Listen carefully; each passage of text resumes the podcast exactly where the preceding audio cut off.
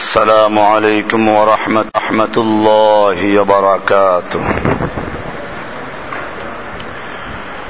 الحمد لله نحمده ونستعينه ونستغفره ونؤمن به ونتوكل عليه ونعوذ بالله من شرور أنفسنا ومن سيئات أعمالنا من يهده الله فلا مضل له ومن يضلله فلا هادي له وأشهد أن لا إله إلا الله وحده لا شريك له وأشهد أن محمدا عبده ورسوله أما بعد فأعوذ بالله من الشيطان الرجيم بسم الله الرحمن الرحيم وإذا قيل لهم لا تفسدوا في الأرض قالوا إنما نحن مصلحون ألا إنهم هم المفسدون ولكن لا يشعرون صدق الله تعالى وصدق رسوله النبي الأمي الكريم ونحن على ذلك لمن الشاهدين والشاكرين والحمد لله رب العالمين معزز و محترم حضرات مربیان کرام و دیگر مسلیان عظام আল্লাহ সুবহানাহু ওয়া তাআলার মহান দরবারে লাখ শুকরিয়া জ্ঞাপন করছি, যিনি আমাদেরকে সালাতুল জুমা আদায় করার জন্য মসজিদে আসার তৌফিক এনায়েত করেছেন। এজন্য বলি আলহামদুলিল্লাহ। আমরা কয়েক সপ্তাহ পর্যন্ত মুসলিম জাতির বিভিন্ন বিষয় নিয়ে আলোচনা পেশ করছিলাম। আমরা আমাদের নিজের ঘরে বাংলাদেশের প্রতিও লক্ষ্য করছি। প্রথমে ফতুয়া নিষিদ্ধ করার পায়তারা করা হয়েছিল, এটাতে ব্যর্থ হওয়ার পরে নারী নীতিমালা এর মাধ্যমে কোরআনের কিছু আইনকে মুছে ফেলার চেষ্টা করা হয়েছিল। এখন আবার ইসলামকে সংবিধান থেকে মুছে ফেলার চক্রান্ত। বর্তমান যুগে যদি কোনো ব্যক্তি দুনিয়ার কাছে ইহুদি খ্রিস্টানদের কাছে পপুলার হতে চায়, জনপ্রিয় হতে চায়, তার জন্য সহজ একটা কাজ হলো ইসলামকে গালিগালাজ করা, ইসলামের সমালোচনা করা, অথবা আল্লাহ কি গালিগালাজ করা, আল্লাহর রাসূলকে গালিগালাজ করা, রাসূলকে নিয়ে নাটক লেখা, সমালোচনা করা। এই কারণে আজকে আমরা আলোচনা করব ইসলামের সভ্যতা এবং এর বিরোধিতাকারীদের পরিণতি। আল্লাহ সুবহানাহু ওয়া তাআলা কোরআনুল কারীমে পরিষ্কার করে দিয়েছেন, ইন্নাদ-দীনা ইনদাল্লাহিল ইসলাম, নিশ্চয় আল্লাহর কাছে একমাত্র শুধুমাত্র মনোনীত দ্বীন হচ্ছে ইসলাম। আল্লাহ রাব্বুল আলামিন কোরআনুল কারীমের সূরা বাকারার 132 নম্বর আয়াতে বলছেন, ইন্নাল্লাহা ইসতাফা লাকুমুদ-দীন, নিশ্চয় আল্লাহ তাআলা তোমাদের জন্য একটা দ্বীনকে মনোনীত করেছেন। ফালা তামুতুন্না ইল্লা ওয়া আনতুম মুসলিমুন, খবরদার তোমরা সেই আল্লাহর দ্বীন ইসলাম গ্রহণ করে নিজেরা মুসলিম না হয়ে মৃত্যুবরণ করবে না। এমনি ভাবে আল্লাহ সুবহানাহু ওয়া তাআলা কুরআনুল কারীমের সূরা বাকারার 208 নম্বর আয়াতে বলেছেন, ইয়া আইয়ুহাল্লাযীনা আমানু দুখুলু ফিস সিলমি কাফাতান, হে ঈমানদারগণ খবরদার তোমরা ইসলামে পরিপূর্ণরূপে প্রবেশ করো। ওয়ালা তাত্তাবিউ খুতুওয়াতিশ শাইতান, খবরদার তোমরা শয়তানের খুতুয়াত, খুতুয়াতুন শব্দের অর্থ হচ্ছে পদচিহ্ন, তোমরা শয়তানের পদচিহ্ন, শয়তানের নকশে কদম, শয়তানের পদাঙ্ক অনুসরণ করো না, শয়তানের নীলনকশায় চলো না। ইন্নাহু লাকুম আদুউম মুবিন, নিশ্চয় শয়তান হচ্ছে তোমাদের প্রকাশ্য দুশমন। এরপরে আল্লাহ সুবহানাহু ওয়া তাআলা কোরআনুল কারীমের সূরা আলে ইমরানের 85 নম্বর আয়াতে বলছেন, ওয়া মান ইয়াবতাগি গায়রাল ইসলামি দীনান, যেই ব্যক্তি ইসলাম ছাড়া অন্য কোন দিন গ্রহণ করবে, অন্য কোন ধর্ম, অন্য কোন মতবাদ, যে কোনো মতবাদ গ্রহণ করবে, ধর্ম গ্রহণ করবে, ফালান ইউকবালা মিনহু, তার থেকে কিছুই গৃহীত হবে না। ওয়া ফিল আখিরাতি মিনাল খাসিরিন, সে আখিরাতে ক্ষতিগ্রস্ত হবে, ধ্বংসশীল হবে, সে আখিরাতে কিছুই পাবে না। আজকে আমাদের এক শ্রেণীর মুসলিম জাতি নিজেদেরকে ধর্ম নিরপেক্ষ, এটা যেমন একদিকে একদল রাজনীতিবিদ, তেমনি ভাবে আর একদিকে একদল আলেমরাও এটাকে প্রচার করছে। একইভাবে বাংলাদেশের সংবিধানে বিসমিল্লাহ থাকবে কি না থাকবে এটা নিয়ে আমার কোনো প্রয়োজন ছিল না আলোচনা করার, কারণ মদের সাইনবোর্ডে বিসমিল্লাহ থাকা আর না থাকা সমান। কিন্তু বিষয়টা হচ্ছে এই, তোমার এত মাথা ঘামানো কিসের? তুমি কেন বিসমিল্লাহকে মুছে ফেলার চেষ্টা করছো? যেই সংবিধান ধর্মনিরপেক্ষ, যেই সংবিধানের মূল নীতি হচ্ছে জাতীয়তাবাদ, সমাজতন্ত্র, গণতন্ত্র, এই সংবিধানে বিসমিল্লাহ থাকার কোনো প্রয়োজন নেই। এই সংবিধানে রাষ্ট্রধর্ম ইসলাম থাকারও কোনো প্রয়োজন নেই। আর এটা একটা মূলা, রাষ্ট্রধর্ম ইসলাম, যেমন এটা জাতীয় পাখি দোয়েল। বেচারা দোয়েল হয়তো জানেও না যে সে জাতীয় পাখি হয়ে বসে আছে। জাতীয় মাছ ইলিশ, ওই বেচারা জানে না যে আমি জাতীয় মাছ হয়ে বাংলাদেশে অনেক বড় স্থানে দখল করে আছি।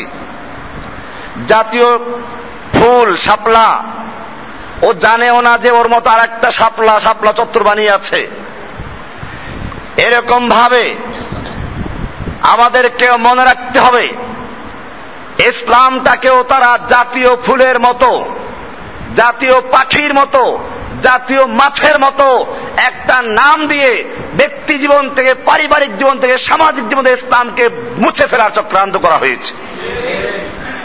এরপরেও যেহেতু ইসলাম এখন লেখা হয়েছে, এখন মুছবে কেন? প্রশ্নটা এখানে। আল্লাহ সুবহানাহু ওয়া তাআলা যুগে যুগে ইসলামকে যারা মুছতে চেয়েছে, পৃথিবীর বুকের থেকে ইসলামকে যারা মুছে ফেলতে চেয়েছে, ফেরাউন চেয়েছিল ইসলামকে মুছে ফেলার জন্য, নমরুদ চেয়েছিল ইসলামকে মুছে ফেলার জন্য, হামান চেয়েছিল ইসলামকে মুছে ফেলার জন্য, এরকম ভাবে আবু জাহেল, আবুল আহাবরা চেয়েছিল ইসলামকে পৃথিবীর বুক থেকে মুছে ফেলার জন্য। ইতিহাস সাক্ষী, কারো পক্ষে ইসলামকে মুছা সম্ভব হয় নাই, বরং ইসলাম তাদেরকে দুনিয়া থেকে মুছে ফেলে দিয়েছে। ভাইরা আমার, এজন্য মনে রাখতে হবে, আজকের ইসলামের বিরুদ্ধে নানান রকম চক্রান্ত চলছে। খুতুয়াতুশ শয়তান, আমি এখানে পড়েছি শয়তানের পদাঙ্ক, শয়তানের নীল নকশা, সূরা বাকারার 208 নম্বর আয়াতে পরিষ্কার বলা হয়েছে, ওয়ালা তাত্তাবিউ খুতুয়াতিশ শয়তান, তোমরা শয়তানের নীল নকশা অনুসরণ করো না। শয়তানের অনেকগুলো রোড ম্যাপ আছে গোমরা করার জন্য, অনেকগুলো তরিকা আছে। শয়তান প্রথম চায় মানুষেরা সব নাস্তিক হয়ে যাক, সবগুলো যেন কাফের হয়ে যায়, এটা তার প্রথম চেষ্টা। যদি এখানে সে ব্যর্থ হয়ে যায় তাহলে ২ নাম্বার চেষ্টা করে যে ঠিক আছে কিছু মানো আর কিছু মানা দরকার নাই, একটা সমঝোতার মাধ্যমে চলো, মিলে এগুলো একটা তালগোল পাকাইয়া তীর্থ ইসলাম তৈরি করো। এটা মক্কার কুফফাররাও প্রস্তাব করেছিল, আসো হে মুহাম্মদ আমরা একদিন তোমার রবের ইবাদত করি আর একদিন তুমি আমাদের দেব দেবতার ইবাদত করো। আল্লাহ সুবহানাহু ওয়া তাআলা পরিষ্কার করে দিয়েছেন, কুল ইয়া আইয়ুহাল কাফিরুন, হে নবী আপনি বলুন হে কাফেরের দল, লা আ'বুদু মা তা'বুদুন, তোরা যার ইবাদত করো আমি তার ইবাদত করি না, ওয়ালা আনতুম আ'বিদুনা মা আ'বুদ, আর আমি যার ইবাদত করছি তোরাও তার ইবাদতকারী নও, ওয়ালা আনা আ'বিদুম মা আ'বাদতুম, আমি যার ইবাদত আমিও কখনো তোমরা যার ইবাদত করো তার ইবাদতকারী নই, লাকুম দীনুকুম ওয়ালিয়া দীন, তোদের জন্য তোদের ধর্ম আমার জন্য আমার ধর্ম। বুঝা গেল বাতিলকেও ধর্ম বলা হয়েছে, বাতিল ধর্ম। এখানে পরিষ্কার করে দিলেন যে মক্কার কুফফাররাও এই চক্রান্ত করেছিল, শয়তানের দ্বিতীয় চক্রান্ত, এটাও যদি ব্যর্থ হয় 3 নাম্বার চক্রান্ত হয় যে ঠিক আছে বাহ্যিকভাবে তোমরা ইসলাম পালন করো, ভিতরে ভিতরে আমাদের সাথে থাকো, এটা শয়তানের তৃতীয় চক্রান্ত। কোরআনুল করিম এই লোকদের সম্পর্কে আরো সুন্দর করে বলেছে সূরা বাকারার 13 নাম্বার আয়াতে, আল্লাহ সুবহানাহু ওয়া তাআলা 14 নাম্বার আয়াতে, ওয়াইযা লাকুল্লাযীনা আমানু ক্বালু আমান্না, এই লোকগুলো যখন মুমিনদের সঙ্গে মিশে তখন বলে আমরা তো তোমাদের সঙ্গে আছি, আমরা ঈমান এনেছি, আমরা নামাজ পড়ি, আমরা তাহাজ্জুদ পড়ি, আমরা হজ করি, আমরা মাথায় পট্টি লাগাই, ক্বালু আমান্না ওয়াইযা খালাউ ইলা শায়াতীনিহিম, এরপরে আবার যখন তারা তাদের শয়তানদের কাছে যায়। এখানে শয়তান বলতে কি বোঝানো হয়েছে? শয়তান মানুষ হতে পারে, জিন হতে পারে। কোরআনে বলা হয়েছে মিনাল জিন্নাতি ওয়ান নাস, মানুষ শয়তান এবং জিন শয়তান। এখানে আল্লাহ সুবহানাহু ওয়া তাআলা বলছেন ওয়াইদা খালাউ ইলা শায়াতিনহিম, যখন তারা তাদের শয়তানদের কাছে যায় তখন তারা বলে ক্বালু ইন্না মাআকুম, আমরা তোমাদের সঙ্গে আছি, ইন্নামা নাহনু মুস্তাহজিউন, আমরা তো মুসলিমদের সঙ্গে, আমাদের দেশের লোক সংখ্যা বেশি, নামাজি বেশি, মুসলমান, কি করব ওদের সাথে একটু অভিনয় করি, নাটক করি, ওদের সাথে একটু উপহাস করি, মজাক করি। আল্লাহ তাআলা পরিষ্কার করে দিয়েছেন এদের চরিত্রকে। আল্লাহ তাআলা বলছেন আসল বিষয় হচ্ছে এরা কেন একের পর একটাকে বাদ দিতে চায়, নারী নীতিমালা করে আল্লাহর নীতিমালা পরিবর্তন করতে চায়। ওরা বলে যে কোন জায়গায় নারী নীতিমালার মধ্যে ওরা কোনো আল্লাহ বিরোধী কিছু করে নাই, নারী নীতিমালার অনেকগুলো ধারা সরাসরি ইসলামের সাথে সাংঘর্ষিক। 16-1 বলা হয়েছে বাংলাদেশ সংবিধানের আলোকে রাষ্ট্রীয় ও গণজীবনের সকল ক্ষেত্রে নারী পুরুষের সমতা প্রতিষ্ঠা করা। কোরআনুল কারিমে আল্লাহ সুবহানাহু ওয়া তাআলা পরিষ্কার করে দিয়েছেন ওয়ালাহুন্না মিসলুল্লাযী আলাইহিন্না বিল মারুফ ওয়ালিররিজালি আলাইহিন্না দারাজা আল্লাহু আজিজুন হাকীম।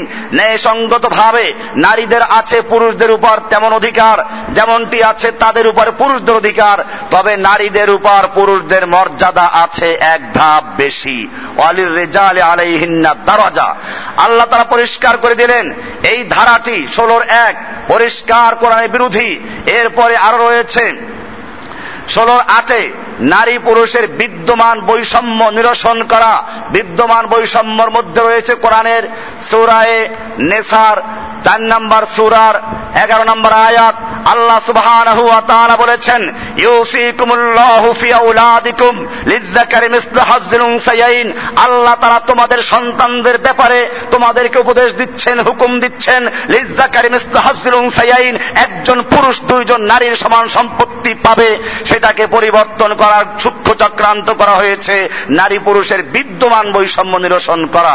এরপরে আসুন এই সংবিধানের আরো যে বিষয়গুলো রয়েছে 16-12 সেখানে বলা হয়েছে রাজনীতি, প্রশাসন, অন্যান্য কর্মক্ষেত্রে, আর্থসামাজিক কর্মকাণ্ড, শিক্ষা, সংস্কৃতি ও ক্রীড়া এবং পারিবারিক জীবনের সর্বত্র নারী পুরুষের সমানাধিকার প্রতিষ্ঠা করা। পারিবারিক জীবনের সর্বত্র নারী পুরুষের সমানাধিকার সমান করা, এটা পরিষ্কার। আল্লাহ সুবহানাহু ওয়া তাআলা কোরআনুল কারিমে নারীদের পুরুষের মধ্যে কর্মক্ষেত্র আলাদা করে দিয়েছেন। কোরআনুল কারিমে পরিষ্কার বলা হয়েছে, ওয়াকারনা ফি বুয়ুতিকুন্না ওয়ালা তাবাররাজনা তাবাররুজাল জাহিলিয়াতিল উলা, তোমরা তোমাদের ঘরে অবস্থান করবে, গৃহে অবস্থান করবে, ওয়ালা তাবাররাজনা তাবাররুজাল জাহিলিয়াতিল উলা, বর্বর যুগের অনুরূপ নিজেদেরকে প্রদর্শন করবে না।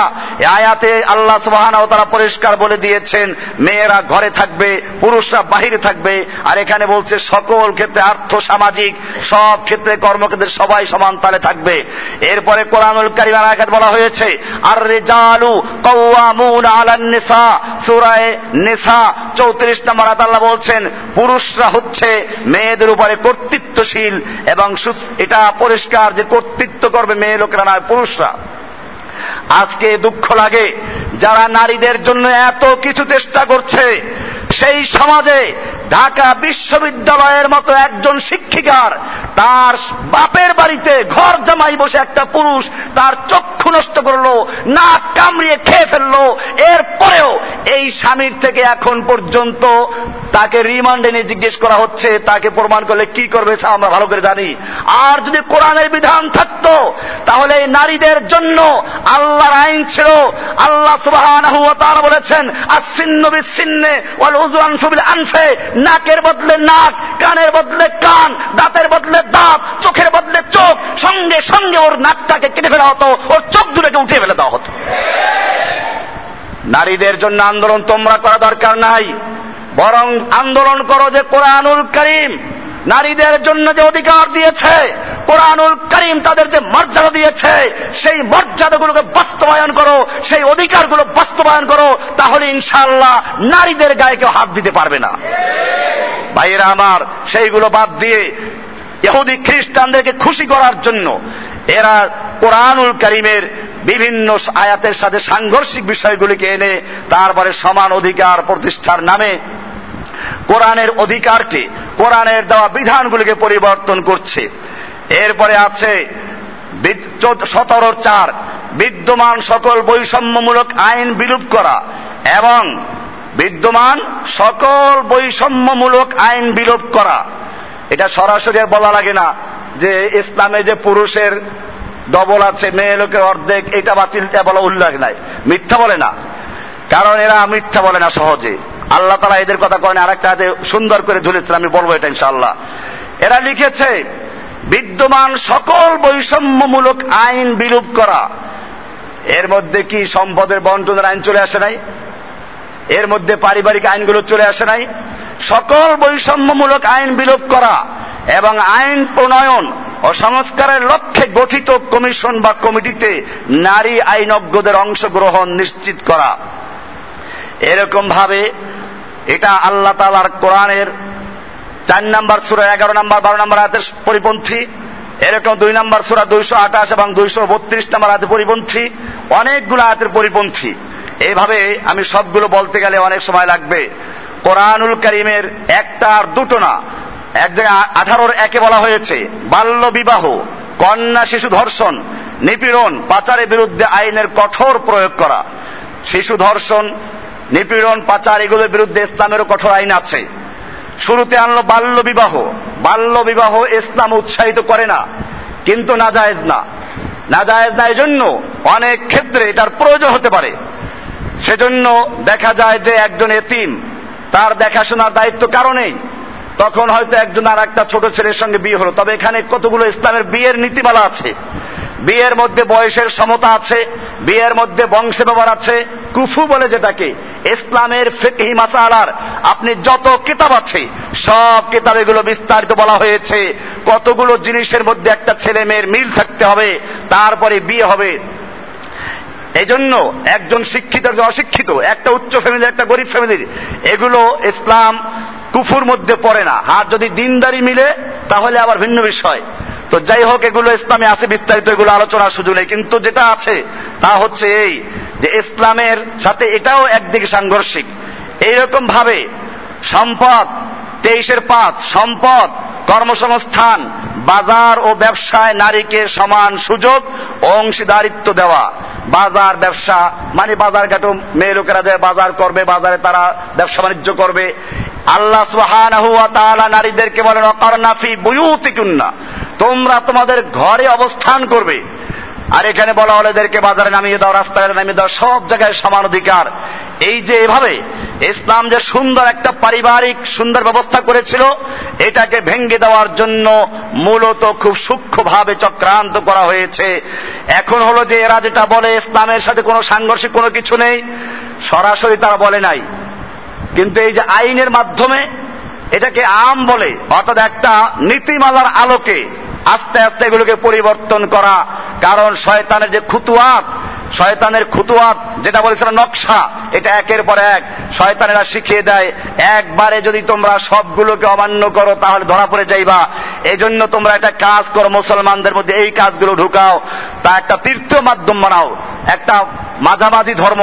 কোরআন এদের চরিত্র সম্পর্কে সুন্দর করে বলেছেন, ইন্নাল্লাযীনা ইয়াকফুরুনা বিল্লাহি ওয়া রাসূলিহি ওয়া ইউরিদুনা আন ইউফাররিকু বাইনাল্লাহি ওয়া রাসূলিহি ওয়া ইয়াকুলুনা নু'মিনু বিবা'দি ওয়া নাকফুরু বিবা'দ। তারা বলে আমরা কতককে মানবো, কিছু মানবো, ওয়া নাকফুরু বিবা'দ, কিছু মানবো না। ওয়া ইউরিদুনা আন ইত্তাখিযু বাইনা যালিকা সাবিলা, এবং এরা চায় এই দুইয়ের মধ্যবর্তী আরেকটা তৃতীয় রাস্তা তৈরি করার জন্য। আল্লাহ বলছেন উলাইকা হুমুল কাফিরুনা হাক্কা, এরা হচ্ছে হক কাফের, আসল কাফের, পিওর কাফের। কারণ পরিষ্কার কাফের যারা, সেই কাফের গুলো দ্বারা ক্ষতি হতে পারে না। হিন্দু যদি কোনো কথা বলে কেউ মানবে না, খ্রিস্টান কোরআন নিয়ে কথা বললে কেউ মানবে না, কিন্তু যদি মুসলমান নাম দিয়ে মুসলমান নাম প্রচার করে একদল মৌলবীর সহযোগিতা নিয়ে তারপরে তারা ফতোয়া দেয়, তারপরে কোরআনের ব্যাখ্যা করে, তাহলে এটা মুসলমানরা মানবে। এজন্য আল্লাহ বলছেন উলাইকা হুমুল কাফিরুনা হাক্কা, এরা হচ্ছে হক কাফের, আসল কাফের, প্রকৃত কাফের। আল্লাহ বলছেন ওয়া আতাদনা লিল কাফিরিনা আযাবাম মুহিনা, এদেরকে সুযোগ দাও, এদের জন্য আমি কঠিন শাস্তি, অপমানজনক শাস্তি আমি তৈরি করে রেখে দিয়েছি। সূরা নিসার 150 এবং 51 নম্বর আয়াত। আল্লাহ রাব্বুল আলামিন এই লোকদের চরিত্র সম্পর্কে আরো বলেছেন, এদের অবস্থা হচ্ছে এই। আল্লাহ বলছেন মাসালুহুম কামাসালিল্লাযী ইসতাওকাদা নারা, এদের দৃষ্টান্ত হচ্ছে ওরকম একজন লোক আগুন জ্বালিয়েছে, সেটা হচ্ছে কোরআন। আল্লাহর রাসূল হচ্ছেন সেই ব্যক্তি যিনি আগুন জ্বালিয়েছেন এবং আলোকিত হয়ে গেছে। আল্লাহ বলেন ফালাম্মা আদাআত মা হাওলাহু, যখন এর চতুর্দিক আলো ছড়িয়ে পড়লো, আলোকিত হয়ে গেল। যাহাবাল্লাহু বিনুরিহিম, আল্লাহ তাআলা এই কোরআনের আলো দেওয়া সত্ত্বেও তারা যেহেতু আলোকে গ্রহণ করে নাই, আল্লাহ তাআলা তাদের চক্ষুর দৃষ্টি শক্তি নিয়ে গেছে, তারা এই কোরআনের আলো দিয়ে কিছুই অর্জন করতে পারে নাই। ওয়া তারাকাহুম ফি যুলুমা, তাদেরকে আল্লাহ তাআলা অন্ধকারে ছেড়ে দিয়েছেন, তারা এখন কিছুই দেখতে পারে না। কোরআনের আলো, কোরআনের সৌন্দর্য, কোরআনের যে সভ্যতা, এইটার মধ্যে যে আলো রয়েছে, যে সৌন্দর্য রয়েছে, আজকের মানুষ যদি সেই সৌন্দর্য, সেই আলো লাভ করতে পারত, তাহলে পৃথিবীর মানুষ এত মারামারি, কাটাকাটি, এত অশান্তি এবং এরকম শিক্ষিত লোকদের মধ্যে নাক কামড়িয়ে তারপরে কেটে ফেলে দিত না, চক্ষুকে আঙ্গুল দিয়ে গুড়িয়ে দিত না। আল্লাহ সুবহানাহু ওয়া তাআলা কোরআনে বিধান দিয়েছেন, এই কোরআনের থেকে এরা অন্ধকারে রয়ে গেছে। আল্লাহ বলছেন যাহাবাল্লাহু বিনুরিহিম, এদের দৃষ্টি শক্তি আল্লাহ তাআলা নষ্ট করে দিয়েছেন, এরা এখন আর দেখতে পায় না। কারণ এরা যেরকম ভাবে কোরআনের থেকে নিজেদের দৃষ্টিকে সরিয়ে নিয়েছিল, আল্লাহ সুবহানাহু ওয়া তাআলাও এদের দৃষ্টিকে নিজের স্বামী দ্বারা বাহ্যিক দৃষ্টিকে নষ্ট করে দিয়েছে। এই লোকগুলোই তারা যারা নারী আন্দোলন করে। এখন আন্দোলন করো, তোমার এই চক্ষু আর দুনিয়ার কারো পক্ষে ফিরিয়ে দেওয়া সম্ভব না। আল্লাহর দেওয়া চক্ষু পারবে ফিরাতে? এই জন্য মনে রাখতে হবে আল্লাহ তাআলার এই আইন মিলে গেছে। যে সমস্ত নারীরা আল্লাহর আইনের বিরোধিতা করে, আল্লাহ তাআলা দুনিয়াতে এক এক করে দেখান ওদের দুনিয়াতে লাঞ্ছিত হয়, বঞ্চিত হয় এবং পরকালেরা জাহান্নামের ইন্ধন হবে। আল্লাহ তাআলা এদের সম্পর্কে বলছেন সুম্মুম বুকমুন উমিয়ুন ফাহুম লা ইয়ারজুন।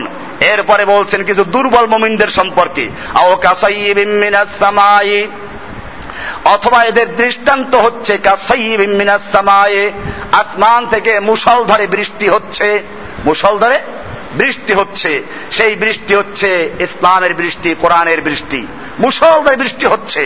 কিন্তু ফিহি যুলুমাতু ওয়া রাদু ওয়া বারকুন, যার মধ্যে রয়েছে জুলুমাত, অনেক অন্ধকার, অন্ধকার মানে এই পথ বড় কঠিন পথ, অরাদুন মেঘমালা, বারকুন এবং বজ্রের যে কড়ক আওয়াজ, মেঘমালা রয়েছে, বজ্র রয়েছে, এরকম অর্থাৎ কঠিন বাধা রয়েছে এই পথে চলতে গেলে। মুষলধারে বৃষ্টি, কিন্তু সেই বৃষ্টি দিয়ে জমিনকে উর্বর করতে হলে, সেই জমিনকে শান্ত করতে হলে, সুজলা সফলা করতে হলে এটার পিছনে তোমাদেরকে অনেক অন্ধকার রাস্তা পেরিয়ে যেতে হবে, তোমাদেরকে অনেক কঠিন বাধা উপেক্ষা করতে হবে, তারপরেই তোমাদেরকে আল্লাহ তাআলা এরকম সুন্দর একটা পরিবেশ দান করবেন। কিন্তু এই লোকদের অবস্থা কি? এটা দুর্বল ইমানদারদের কথা বলা হচ্ছে। এরা যখন এই বাধাগুলো দেখে, ইয়াজালুনা আসাবিআহুম ফি আযানিহিম মিনাস সাওয়াইক হাযারাল মাউত, তারা তাদের কানের মধ্যে আঙ্গুল ঢুকিয়ে দেয় মৃত্যুর ভয়েতে। তার মানে যখন তারা দেখে বিপদ, যখন দেখে ইসলামের কথা মানতে গেলে দুনিয়ার ইহুদি খ্রিস্টানরা আমাদেরকে মোল্লা বলে, আমাদেরকে তিরস্কার করে, উপহাস করে, তখন তারা আঙ্গুল ঢুকিয়ে দেয়। এগুলো তারা শুনতে চায় না, অর্থাৎ এই বাধাগুলো তারা বরদাস্ত করতে চায় না, তারা তাদের দলে যোগ দেয়। আল্লাহ তারা বলছেন, আল্লাহু মুহীতুম বিল কাফিরিন ইয়াকাদুল বারকু ইখতাফা বসারহুম, এত প্রচন্ড বাধা আছে, যেই বাধা আল্লাহ তারা বলছেন এত প্রচন্ড করে বজ্রের আওয়াজ, মনে হচ্ছে যেন কানের আওয়াজ ফেটে যাবে, কান বন্ধ হয়ে যাবে। ইখতাফা বসারহুম, তাদের চক্ষুকে আল্লাহ তাআলা চক্ষু নিয়ে যাবে। এরকম ভাবে বিজলি, এরকম ভাবে কঠোর বজ্রের আঘাত চলছে। আল্লাহ তাআলা বলছেন, কুল্লামা আযা লাহুম মাশাউ ফীহি, যখন এদের সামনে একটু আলো আসে তখন তারা সামনে বারে চলে। ওয়াইদা আযলামা আলাইহিম কামু, আবার যখন অন্ধকার আসে তখন তারা থেমে যায়, দাঁড়িয়ে যায়। আল্লাহ তাআলা বলছেন, ওয়ালাউ শা আল্লাহু লাযাহাবা বিসামিহিম ওয়া আবসারিহিম, আল্লাহ তাআলা যদি ইচ্ছে করতেন তাহলে এদের কান এবং চক্ষুকে ওই প্রথম গ্রুপের মতো ধ্বংস করে দিতে পারতেন, কিন্তু আল্লাহ তাআলা এদেরটা একেবারে ধ্বংস করেন নাই। এরা দুর্বল ইমানদার, একটু ভালো দেখলে সামনে বাড়ে, তসবিহ লয়, পট্টি মাথায় বাঁধে, আবার বিপদ দেখলে কয় না না আমরা মুসলমানদের সাথে নাই, তখন ইসলাম ভালো লাগে না, মুসলিম ভালো লাগে না, আল্লাহর আইন ভালো লাগে না, ফতোয়া ভালো লাগে না, মূর্তি ভালো লাগে, রাস্তার মরে মরে তখন মূর্তি বানাইয়া খুশি করতে চায় ওই খ্রিস্টানদেরকে। ভাইরা আমার, আল্লাহ রাব্বুল আলামিন এদের চরিত্রটাকে আরো সুন্দর করে তুলে ধরেছেন আর একটা আয়াতে কোরআনুল কারীমের আল্লাহ বলছেন, ওয়ামিনান নাসি মান ইউজিবুকা কওলুহুম ফিল হায়াতিদ দুনিয়া, মানুষের মধ্যে একদল মানুষ আছে এরকম দুনিয়াতে যাদের কথা তোমাদের কাছে খুব মজা লাগবে। কওলুহুম ফিল হায়াতিদ দুনিয়া, তাদের কথা দুনিয়াতে খুব মজা লাগে। মান ইউজিবুকা কওলুহু ফিল হায়াতিদ দুনিয়া ওয়া ইউশহিদুল্লাহ আলা মা ফিল কলবিহি, এবং তারা আল্লাহকে সাক্ষী রাখে তার দিলে যা আছে তার ব্যাপারে। যে আমার কলিজারা চিরে দেখো, আমার দিলের মধ্যে ঈমান আছে, কত দূর ঈমান আছে, আমি তাহাজ্জুদ পড়ি, আমি নামাজ পড়ি, আমি সব করি। ওয়ায়ুশ, আল্লাহ তাআলা দেখেন, আল্লাহ সাক্ষী আছেন। আল্লাহ বলছেন ওয়ায়ুশহিদুল্লাহ আলা মা ফি কলবিহি, তার দিলের মধ্যে যা আছে সেই ব্যাপারে তারা আল্লাহকে সাক্ষী রাখে। অথচ আল্লাহ তাআলা বলছেন ওয়াহুয়া আলাদুল খিসাম, এই লোকগুলো হচ্ছে বড় ঝগড়াটে লোক, এরা আসলে ঝগড়া করে, এরা আসলে মুমিন না। এদের চরিত্র হচ্ছে ওয়াইদা তাওয়াল্লা, যখন তারা পিঠ ফিরিয়ে যায়, যখন তারা ওদের অন্তরালে চলে যায়, কুফফারদের কাছে চলে যায়, তখন চেষ্টা করে সাফিল আরদে লিউফসিদা ফিহা ওয়া ইউহলিকাল হারসা ওয়ান নাসলা, তারা চেষ্টা করে জমিনে ফাসাদ করার জন্য এবং ফসল নষ্ট করার জন্য, বংশ নষ্ট করার জন্য। মানুষের বংশ নষ্ট করা মানে জিনা বিচারকে ছড়িয়ে দেওয়া, ফসল নষ্ট করা মানে হচ্ছে ঈমানের যে ফসল, বীজ আল্লাহ তাআলা রোপণ করেছেন মানুষের ঘরে ঘরে, মুমিন বান্দার কলবে কলবে। আল্লাহ বলেছেন উলাইকা কাতাবা ফি কুলুবিহিমুল ঈমান, আল্লাহ মুমিনদের অন্তরের মধ্যে ঈমানের বীজ রোপণ করে দিয়েছেন। এই কুফফারগুলো, এই মুনাফিকগুলো মুমিনদের অন্তর থেকে সেই ঈমানের বীজকে, ঈমানের ফসলকে নষ্ট করে দিতে চায়, ওয়ান নাসলা, এবং তাদের বংশকে নষ্ট করতে চায়, জিনা বিচারকে ছড়িয়ে দিতে চায়, বেশ্যাপনা বাড়াতে চায়, পতিতালয় বাড়াতে চায়, এইভাবে বেহায়াপনা বাড়িয়ে দিয়ে মুসলমানদের ঈমানকে নষ্ট করতে চায়। আল্লাহ বলছেন ওয়াল্লাহু লা ইউহিব্বুল ফাসাদ, আল্লাহ তাআলা ফাসাদকে পছন্দ করেন না। এইভাবে কোরআনুল কারীমে এই লোকদের চরিত্র আল্লাহ তাআলা স্পষ্টভাবে তুলে দিয়েছেন। এই লোকগুলো সম্পর্কে আরো আলোচনা আছে।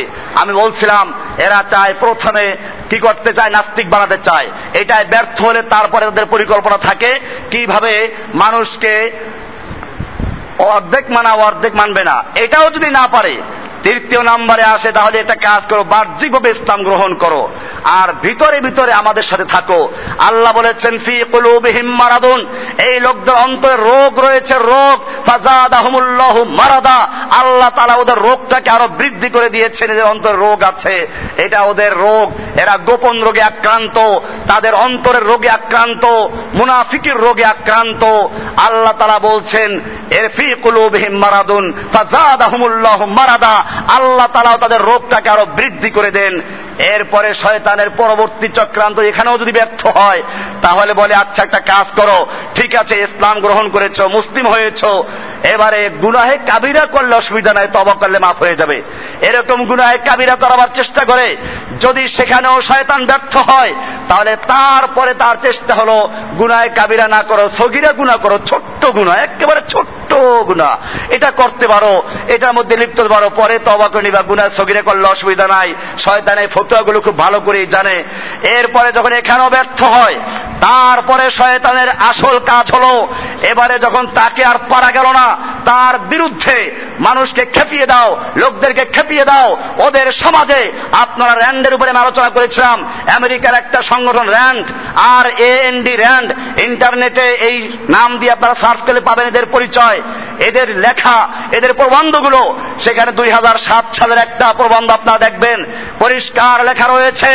তারা বলেছে আজকের এই ইসলামকে পরিবর্তন করার জন্য মুসলমানদের মধ্যে একদল মৌলবি তৈরি করে দাও।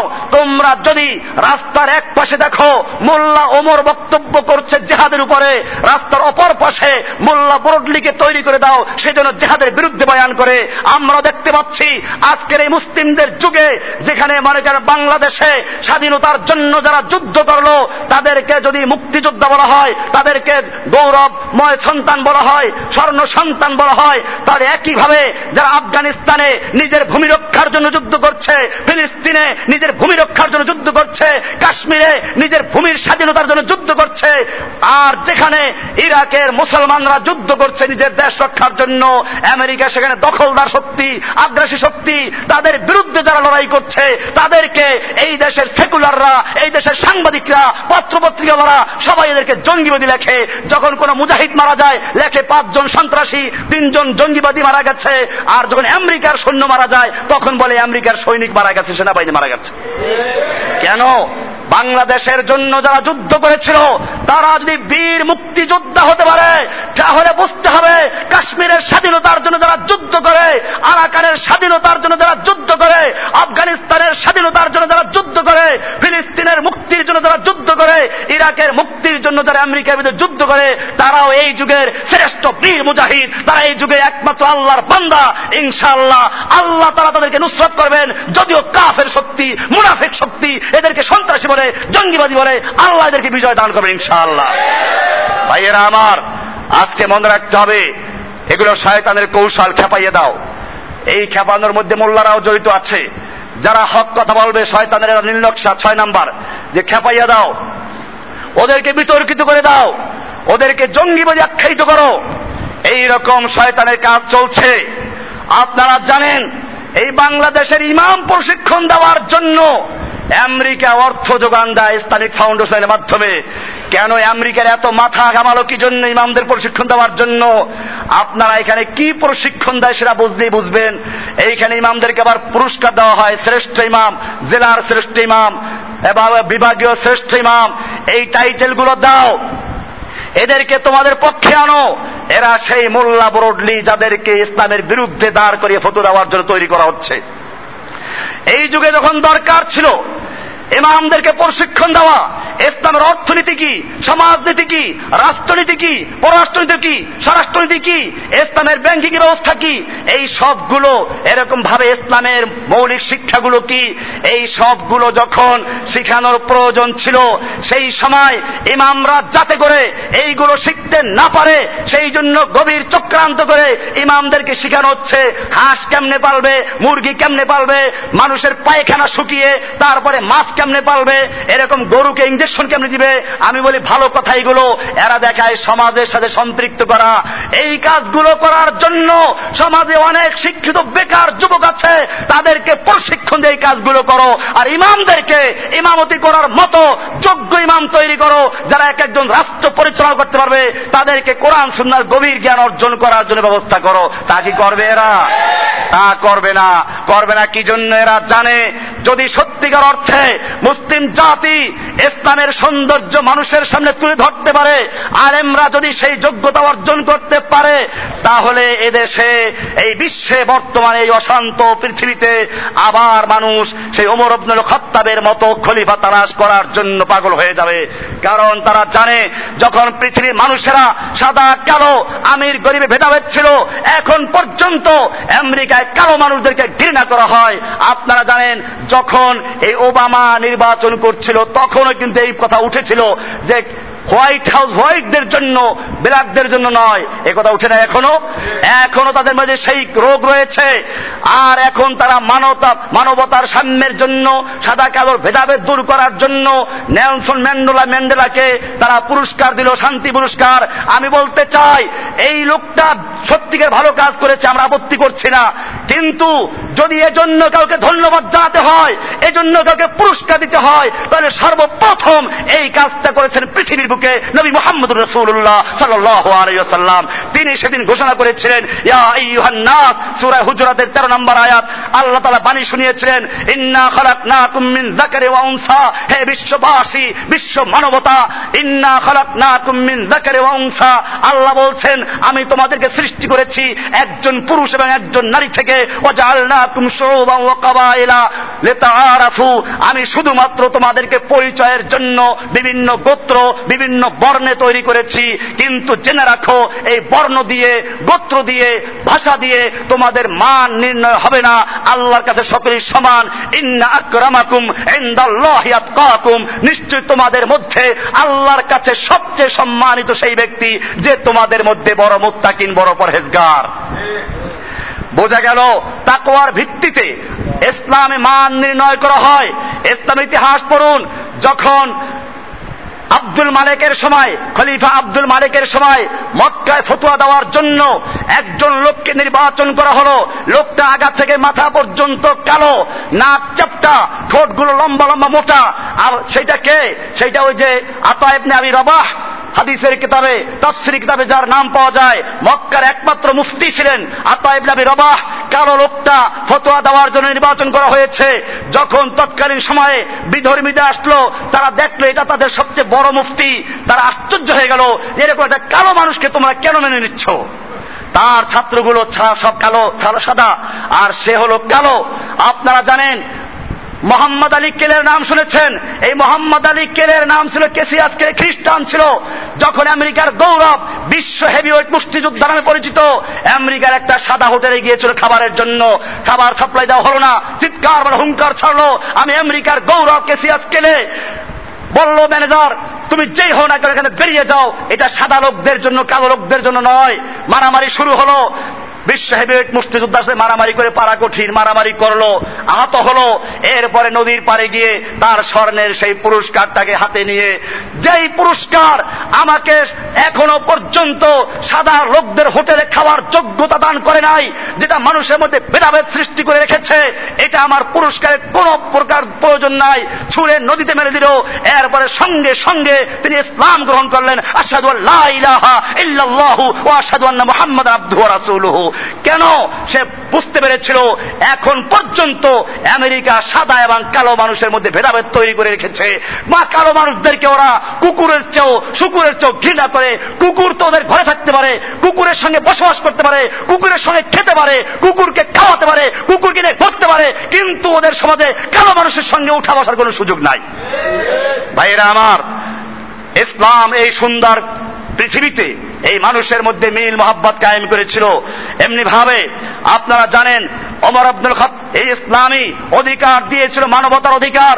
ইসলামে যখন আল্লাহর নবীর নেতৃত্বে মক্কা বিজয় হয়েছিল, যেই মক্কার লোকেরা আল্লাহর নবীকে হত্যা করার চক্রান্ত করেছিল, যেই মক্কার লোকেরা বেলালকে রৌদ্রে শুয়ে রেখে উপরে পাথর চাপা দিয়ে হাতে পেরেক মেরে চরম নির্যাতন করছিল। সুমাইয়াকে লজ্জাস্থানে বর্ষা দিয়ে আঘাত করে করে আবু জাহল হত্যা করেছিল, আম্মারকে হত্যা করলো, ইয়াসিরকে নির্যাতন করলো। এইভাবে যখন আল্লাহর নবীকে পর্যন্ত নামাজের সময় উটের বোঝা চাপিয়ে দিল, নারী বুড়ি চাপিয়ে দিয়েছিল। সেই মক্কা যখন বিজয় হলো 21 বছরের মাথায়, সেই সময় আল্লাহর নবীর একটা নির্দেশে মক্কার সমস্ত কাফের গর্দানগুলো উড়ে যায়। সেই সময় যখন মক্কার কুফফাররা অসহায়ের মতো আল্লাহর নবীর সামনে বসে আছেন, সেই সময় আল্লাহর নবী আদর্শ স্থাপন করেছেন। পৃথিবীর বুকে আছে কোন লিডার, আছে কোন নেতা যেটা আল্লাহর নবী করেছিলেন?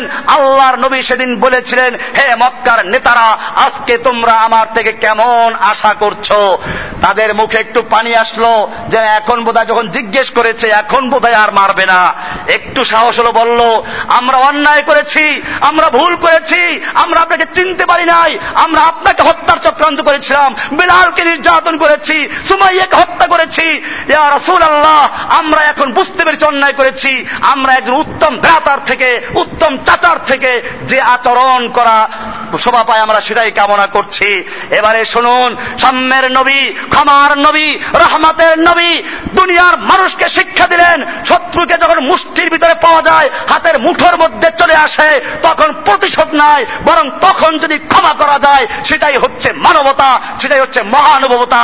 আল্লাহ নবী বললেন, আজকে আমি তোমাদের বিরুদ্ধে কোনো প্রতিশোধ দিচ্ছি না, তোমাদের বিরুদ্ধে আমার কোনো ক্ষোভ নাই, আমি সে কথাই বলবো যে কথা বলেছিল আমার ভাই ইউসুফ আলাইহিস সালাম তার ভাইদেরকে হাতের মুঠোর মধ্যে পাওয়ার পরে। তিনি বলেছিলেন, লা তাসরিবা আলাইকুমুল ইয়াউম, আজকে তোমাদের বিরুদ্ধে আমার কোনো ক্ষোভ নেই, তোমাদের বিরুদ্ধে আমার কোনো প্রতিশোধ নেওয়ার ইচ্ছে নেই, আমি তোমাদেরকে সকলকে সাধারণ ক্ষমা ঘোষণা করলাম, এযহাবু আনতুম তুলাকা, যাও আমি তোমাদের সকলকে সাধারণ ক্ষমা ঘোষণা করলাম। আছে ইসলামের ইতিহাসে? অন্য কোন ইতিহাসে আছে এটা? ইসলামের ইতিহাসই আছে।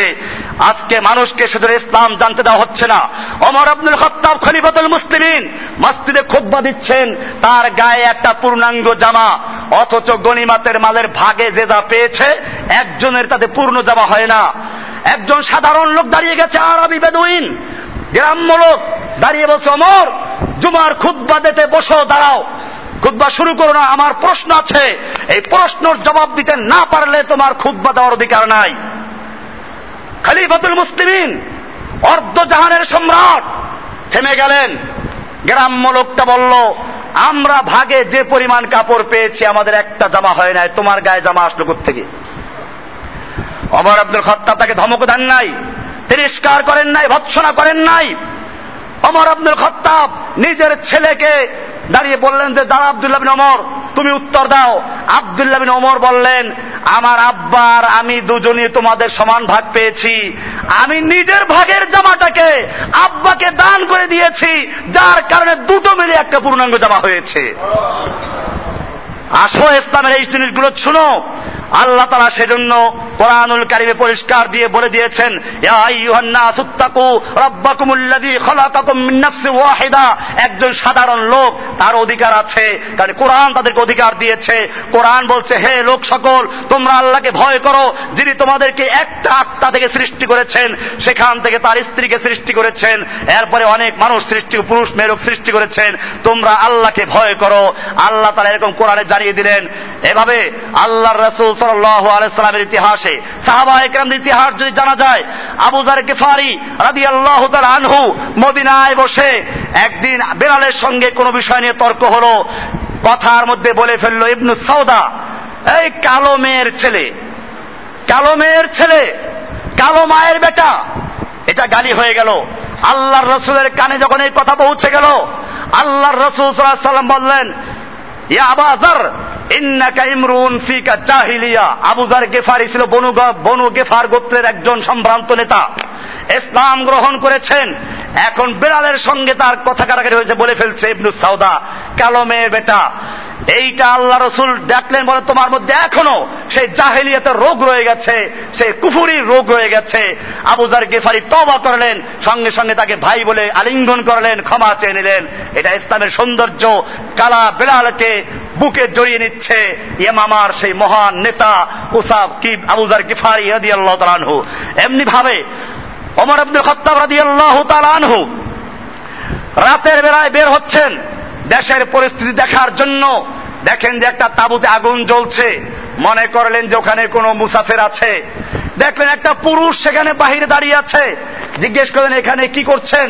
বলে যার যেটা প্রয়োজন নাই সেটা দরকার নেই, চলে যাও এখান থেকে। ওমর বিন খাত্তাব বারবার জিজ্ঞেস করলেন, কারণ তার মনের ভিতরে ক্ষোভের কারণ ছিল। ওমর বিন খাত্তাব বারবার যখন জিজ্ঞেস করলো, লোকটা বলল আমার স্ত্রী সন্তান হচ্ছে, এই মুহূর্তে তার প্রসব বেদনা শুরু হয়ে গেছে, আমি কোথায় লোক পাবো, সাহায্যকারী কেউ নেই, সেটা অপেক্ষা করছি। ওমর বিন খাত্তাব রাদিয়াল্লাহু তাআলা বললেন দাঁড়াও দেখি আমি কোনো উপকার করতে পারছি কিনা। সঙ্গে সঙ্গে নিজের ঘরে গেলেন, নিজের স্ত্রীকে বললেন তোমার জন্য একটা সুবর্ণ সুযোগ আছে ন্যাক আমল করার জন্য, যেই কাজটা ওমরের দ্বারা করা সম্ভব নয়। আল্লাহর কসম ওমরের দ্বারা সম্ভব হলে আজকে এই কাজ করতে ওমর তোমাকে নিজের উপরে প্রাধান্য দিত না, ওমর নিজেই করত।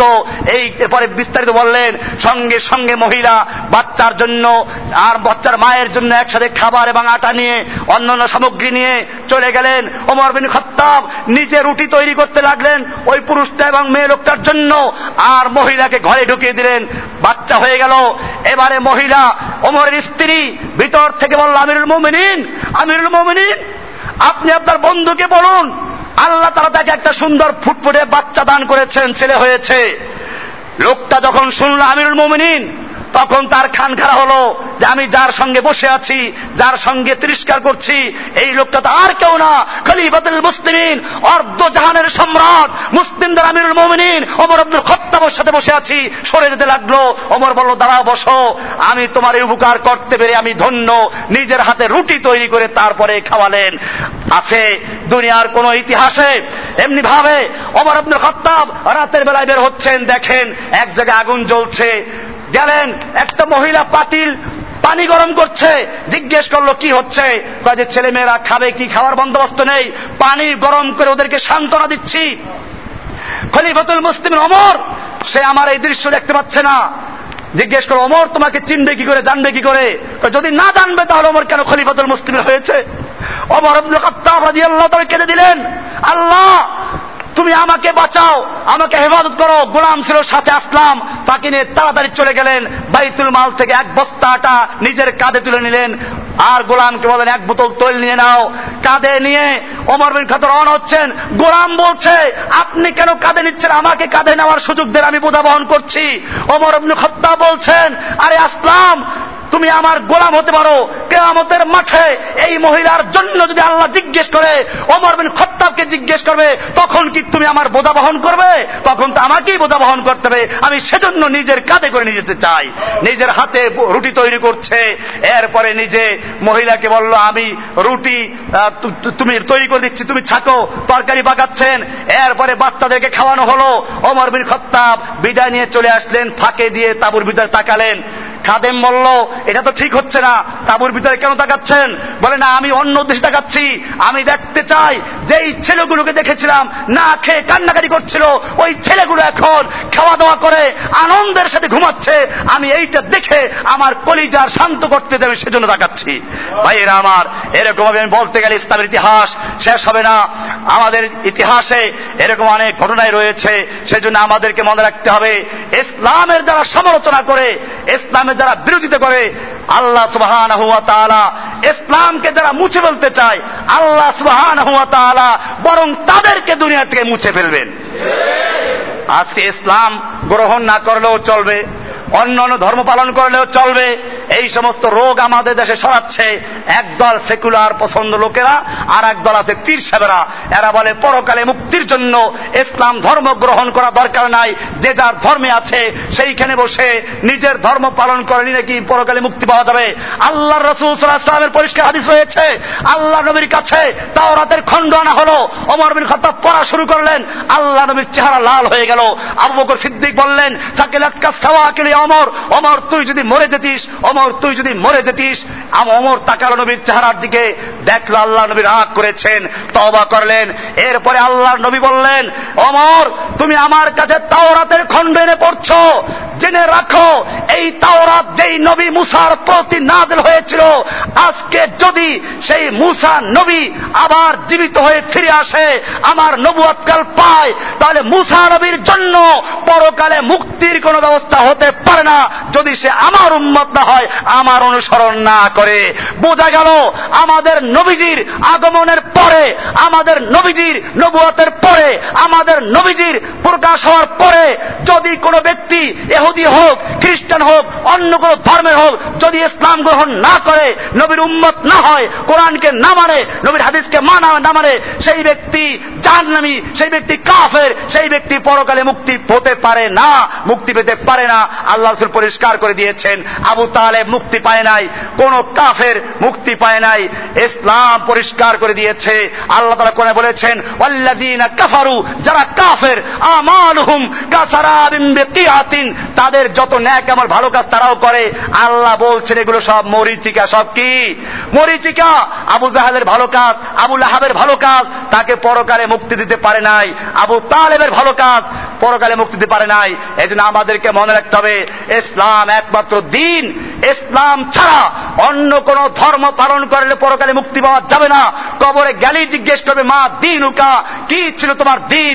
তখন যদি কেউ বলে আমি ধর্ম নিরপেক্ষ, আমি ইহুদি, আমি খ্রিস্টান, ফেরেশতারা পিটানের ঠাড়ায় 70 গজ নিচে নিয়ে যাবে, আবার খোঁচাবেন উঠে বলবে আবার 70 গজ নিচে যাবে, কোন রকম নাজাত চলবে না। উত্তর দেবে দিন আল ইসলাম, উত্তর কি আসবে? এজন্য যারা এখন ভুলের মধ্যে আছে, ইসলামের কোন জিনিস পছন্দ হয় না, ফতুয়া বন্ধ করতে চাও, যারা কোরআন আইন পরিবর্তন করতে চাও, ইসলামকে মুছে ফেলতে চাও, আমি বলি তওবা করো। জেনে রাখো, যারা যুগে যুগে ইসলামের বিপক্ষে অবস্থান নিয়েছে, ইসলামকে মুছে ফেলতে চেয়েছে, তাদের পক্ষে ইসলামকে মুছে ফেলা সম্ভব হয় নাই, বরং ইসলাম তাদেরকে দুনিয়ার থেকে মুছে ফেলে দিয়েছে।